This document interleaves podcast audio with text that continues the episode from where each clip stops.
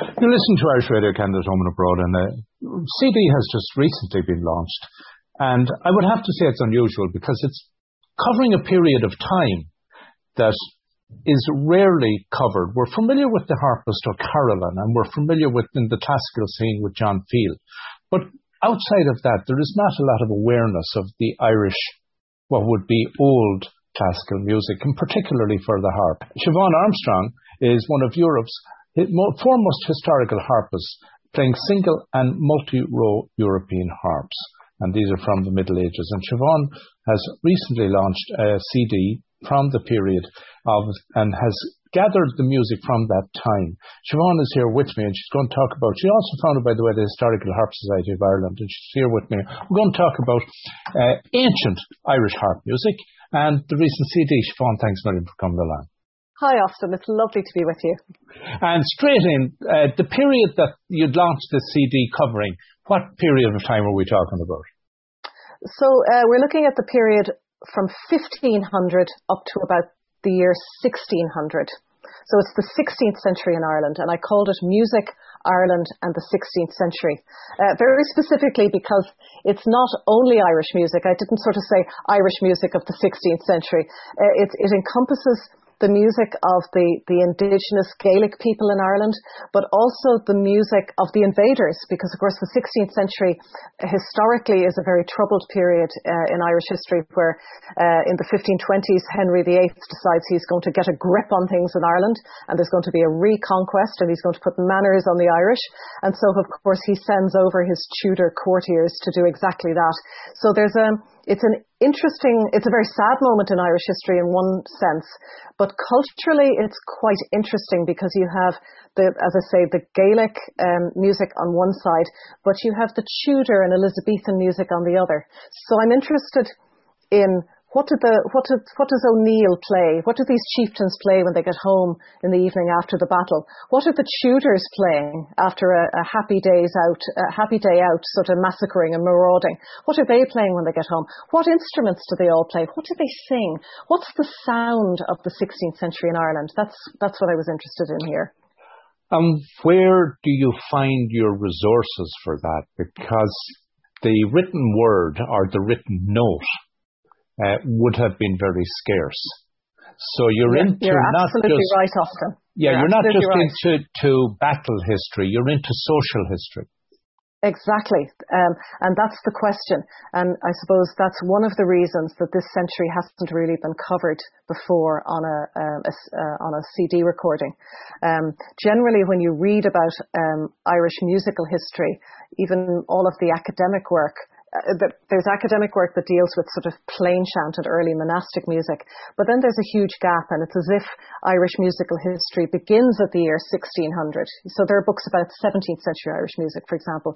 But I, I, I thought, looking at it, that I could bring it back by a hundred years, and the reason I can do that is because the most important Irish um, musical instrument is the early Irish harp you mentioned Carolan in your introduction.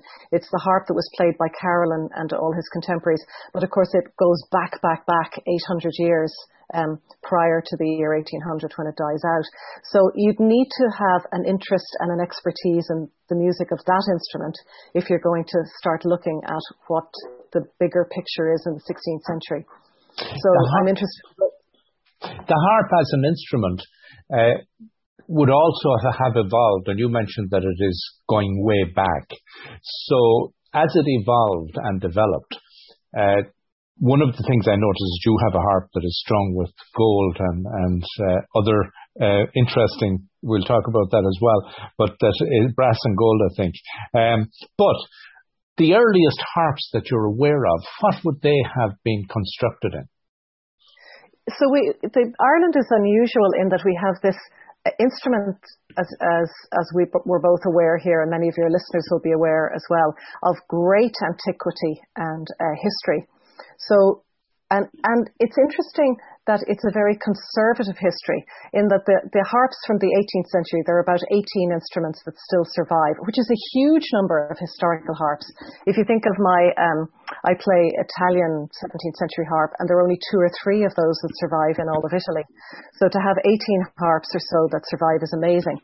But they are they were constructed largely in exactly the same way as medieval harps were constructed. So Irish society was very conservative, and the way of building these harps was quite conservative. So if you imagine a harp is a triangular shaped object, um, the, the resonating chamber, the business end of things that the strings come out of that will make all the sound, um, historically that was always carved out of a single tree trunk. In, if you think of a dugout canoe, you, that you mm-hmm. would dig it out and then you'd put a back plate on it, and uh, that's w- where the sound would originate from. So that's a medieval uh, way of constructing an instrument. And that carried on all the way into the 18th century. The traditional wood that was used was willow, because willow, of course, is a very flexible wood. Um, and for the same reason that you would make cricket bats out of uh, willow, uh, you make har- an early Irish harp out of willow. So that was the, the traditional way of building the instrument. And then you had traditionally brass wire strings possibly silver, and very experimentally, I have some gold on my harp. We don't know that they really use that. Uh, and that contrasts with gut or horsehair strings um, in the medieval period and on into the 17th and 18th century in Europe. Um, and of course, it contrasts utterly with the modern Irish harp, which has nylon strings. Mm-hmm. So that's a very different instrument that was invented in the early 19th century, ironically, just as the other one was dying out. So there, there are different traditions. And strings provide such a difference in sound, so the sound also would have been reflective of a period of time. And all we have to say is in the modern world where you have rock music and heavy metal, it's indicative of what can be achieved. Whereas back then on this, the catgut string, the horse-haired string, it would have been a softer sound. Yes, exactly. So the sound, the, the stringing material defines uh, the timbre and the sound of what you're going to hear. And of course, the special thing about using metal strings, which is fairly unique to this part of Europe, to, to, to these islands. Um, Ireland and the Highlands and Islands of Scotland, of course, shared a culture. We shared um, the language, uh, the same law, sophisticated law system. Our bardic poetry is the same. The music was the same. So it's this, it's this, it's it's not even a sister culture. It was the same culture all the way into the 17th century. And the thing that was very special here was that we seemed to have had incredible um, metalworking technology. So we could uh, we could make these uh, very thin harp strings um, from at least the 8th or ninth century. And so that gave rise to this metal strung harp that we had.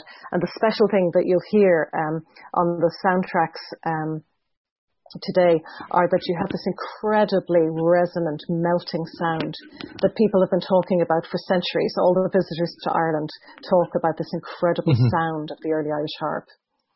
Somewhere along the line, there was a divergence then, and the harp stayed in Ireland, and the bagpipes went to Scotland. Well, I suppose we probably all had bagpipes, but they they've become, I suppose, very famous for their for their outdoor um, wind blown bagpipes. And yeah. of course, we got the we hung on to the very sophisticated uilleann pipes, which are a stunning instrument as well. I'm a, I'm a real piping fan, so um, I'd be a great lover of the pipes as well. Right. So the music then that you are um, showcasing on this CD, uh, that it is reflective of a period of time. Again, that required that you were able to find records, and and I mean uh, written written records as distinct from what multiple understanding of the word, but to find a record of the music. Yeah, again, I suppose um, I felt like I was the person to do it because I have a musicology background. So I have a degree in music uh, from Trinity College in Dublin, and for my sins for the last uh, five years, I've been doing a PhD um, at Middlesex University in London, dealing with um, the manuscripts that were left behind by a very interesting um, young uh, teenager uh, at the end of the 18th century, a man called Edward Bunting. And Edward Bunting was a, um, an Anglican church organist in Belfast who was commissioned to write down the music um, from the last few harpers that were gathered together in 1792 in July. um, at a harpers gathering in Belfast when it was obvious that this thousand year tradition was about to drop dead because um, the, you know all the harpers were quite elderly, the tradition was on its knees, and so Edward Bunting um, went out into the field, if you like, and uh, copied down the music from the last remaining harpers. And one man particularly got his interest a 97 year old harpist called Donnchadh Ó hAmhsaigh, Denis O'Hampsey, um, from County Derry. And Bunting could see that this man was basically a living medieval harper, still hanging on to this tradition at the end of the 18th century. So O'Hampsey was playing really unusual old music. He played um, the the last remaining example for, of a, a, a, medieval tuning prelude, a harp prelude. Um, he played a formal lament for the Baron of Loughmoe, who'd uh, died in around the year 1600, uh, not too far away from me here in Kilkenny. Uh, the Baron of Loughmoe is just out, he was outside of Thurles um, in County Tipperary. A very unusual esoteric piece. Um, so I wanted to record those pieces, you know, anything that was pre 1600. But of course, you have to be able to read those dots in the manuscript. You have to be able to make sense of the of Bunting's scribble because he was scribbling the music down as fast as he could. So it's really ambiguous stuff. Um, so you'd need to spend years and decades of your life working through it to get to the stage of being able to present it. That actually brings to the question that was going through my head as you were speaking that written music is probably the only universal language that exists and transcends time. That's you're absolutely right. Um, and but wound up with that is the fact that we have we have to think when somebody writes down music in one century like Bunting. There he is in the 1790s writing it down. And there's me in the early 20th, uh, 21st century looking at it. How, how, do I understand what he understood? You know, we're looking through filter after filter. He's trying to write down what uh, Denis O'Hampsey is playing. But of course, that's a very difficult task in, in any genre of music to write down what somebody is playing because how do you get that nuance? How do you write down the subtleties? Like if you were trying to write down a Beatles song, yesterday, how do you write down that rhythm? There's a swing in the rhythm that you can't even write down. So poor old Bunting was doing his best and was getting a lot of it right and was undoubtedly getting a lot of it wrong or wasn't quite getting there. So I'm looking at it with my sort of classical music hat on and thinking, well, I can think like Bunting because we both have a classical music training. But I, I suppose I have what Bunting didn't in that I actually play that instrument and I've listened to a lot of traditional music in my life and maybe he hadn't. So I'm hoping that I can make up for the fact that he was there, I wasn't. But I have a another bunch of skills that maybe he didn't. So hopefully together I can get us a little bit closer to that sound world uh, of the, the, the end of the 18th century. And through that, we can see this 16th century music that O'Hampsey was playing.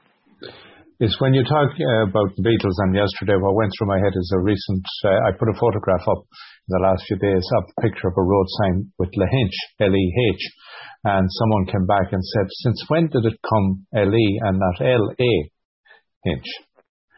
So, and I'm saying that because with the interpretation of the written word over a period of time, the very thing you talk about, the nuance, the accent, the ver- and even how names change because of the accent, was musical notation.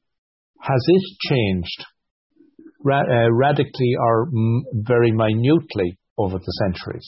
In other words, yeah, given that Tchaikovsky and all the, the um, be it Handel or the others, that were using this notation format. Has it remained consistent? I think that's just such an excellent question, Austin. And that's, that's at the crux of, I suppose, what I was doing with my PhD work was looking at it and uh, the, the short answer is that yes, of course, notation has changed. We mean different things now when we write things down, or when we look at uh, when we look at music, we see it in a different way to somebody at the end of the 18th century because we have different training to them. And I suppose that's where my my other hat that I wear is helpful in that I've spent um, the last 25 or 30 years playing early European music, so playing medieval, Renaissance, and Baroque European music, so from the 15th century up to about 1800. And that's very helpful when I'm looking at what Bunting wrote down, because he's he's an 18th century musician who had a Baroque music training, and I play Baroque music all the time. I play Handel and uh, earlier composers. Uh, would be sort of my, my, my day job, as it were, when I'm when I'm going to Europe. I'm doing that, um, and so I think I can. That helps me to recognise what he's what he's hearing and how he's writing it down um, in a way that maybe somebody who's only familiar with modern music, modern classical music, they might not quite see the nuances. It's it's even little ways that he will he will sort of put little slurs over groups of notes, and I think that means uh, that has implications for how you phrase those notes. That instead of going yabba dabba dee, he might have ya dee dum. You know, again, we get back to yesterday. It always goes yeah. back to the Beatles in the end. It's like, do, how do you swing that rhythm? And if you see those little slurs over two groups of notes, over those little couplets in the 18th century, you know that you should swing the rhythm a bit. But right. a modern musician might not do that because we, right. uh, modern musicians tend to believe what's on the page. Okay. Um, and I think uh, Baroque musicians, we, t- we, we understand that what's on the page is not the music. It's only giving you a hint and you better have a whole bunch of skills that are, and sensitivity towards it if you want to really get behind what's on the page because the notes are never the music. And where that brings me, I suppose, when I hear, you know, if you put a piece of traditional Irish music in front of somebody from Sligo, Galway, Clare, uh, Waterford, uh, they're going to interpret or the, how how it's going to sound. Yes, the melody will be the same, but the nuance is going to be different. Exactly, absolutely. I mean, if you if you write down a hornpipe on paper, you don't realise that all those notes are supposed to be dotted. That it's ya da dee dee dee dee dee. You know, you'd play ya da da da da da da. But that's yeah. not it at all. But uh, somebody with the with the embedded knowledge of the music will just look at it and they'll play you a hornpipe. And somebody who doesn't have that will just play you a bunch of notes that sound nothing like a hornpipe. But they're all playing the same notes but yes. it, the, the effect is not the same at all. So you're absolutely right. You're right. Now of course what, what I what I don't have because it's a dead tradition I really don't know how O'Hampsey played. So how do I fill that gap and I suppose that's some of the work I do with the Historical Harp Society of Ireland, um, which I founded 20 years ago to promote this early Irish harp because it's kind of got lost. It's the national emblem, but nobody really played it here uh, much 20 years ago. And so what we do at our summer festival every year is we invite uh, living masters of Irish music, soloists, singers, pipers, fiddle players, uh, we'd invite them along and we interrogate them for an hour. We say, okay, tell us what you think is important. What should we be thinking about? Play us, you know, a tune that you think we should hear. And we try and get that blast, that taste mm-hmm. of what a mm-hmm. really, um, a wonderful living musician is doing. We try and then attach that to what we're taking off those manuscript pages to see right. if that helps us put a bit more blast on it. Um, I had the opportunity of meeting Mary O'Hara many years ago when she performed in, in Ottawa at a harp festival. Oh. Um, and actually, the uh, harp community is quite strong in and around Ottawa. It's an ama- amazing number of harpists and harp, two harping schools. Um, How wonderful! Yeah. Wonderful. Uh, so it was it was very enjoyable. Um, if anybody, uh, yeah, the one thing about your the, the society when you say you have your summer school, when would that normally run? So uh, it used to always be in the middle of August, and now from this year it's going to be at the end of July. So mm-hmm. uh, it's the 25th to 29th of July this year. Um, the thing that's special about this year is that because we can't uh, hold it in person, because normally we have people from all around the world who come to it, mm-hmm. um, so we're a completely online festival for the first time this year, and that's really exciting for us because it means that uh, people from all around the world can join us. We have a sort of we we've organised our timetable so that we have a sweet spot in an Irish afternoon between two and six Right. So that means that uh, people on the east coast of um, North America can uh, attend our events from from the morning morning time, or even in the sort of Midwest or maybe uh, the central part of Canada. We do have a few diehards when we put things on. Now we've had a few Zoom meetings.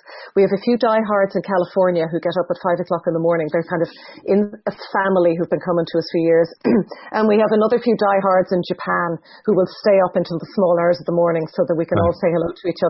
But um, for the purposes of attending hands-on events, they'll all be between two and six in the afternoon, and our talks and concerts are pre-recorded so people can hear them and listen to them whenever they like.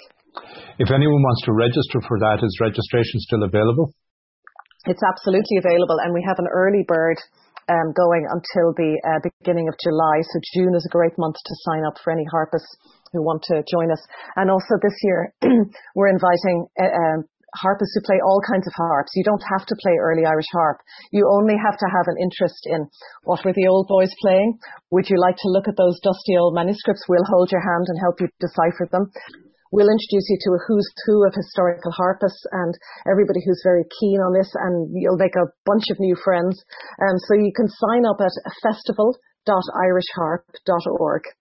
And if anybody wants to find out where you are on the web, SiobhanArmstrong.com. Uh, I have my own uh, very neglected web pages, but they can find me on SiobhanArmstrong.com. Of course, you have to be able to spell Siobhan, so that's S-I-O-B-H-A-N, SiobhanArmstrong.com. The Historical Harp Society is a Twitter okay. user. If people would like to hear the new album, they can just go to Bandcamp. So it's Siobhan Armstrong bandcamp.com or it's i'm also uh, you can you can get to it through my website Fantastic. Well, Siobhan, we'll share a track with the listener. It's been a real pleasure and a treat chatting with you and meeting you. And, oh, you're uh, so welcome, Austin. I'm delighted to meet you. And hopefully we might even encourage a few of the Ottawa Harpers to sign up and attend the summer school. There will be a warm welcome for them. We're, we're just, we're a big family who meet every year and we love to see new people. So there'll be a warm welcome for them if they'd like to come along.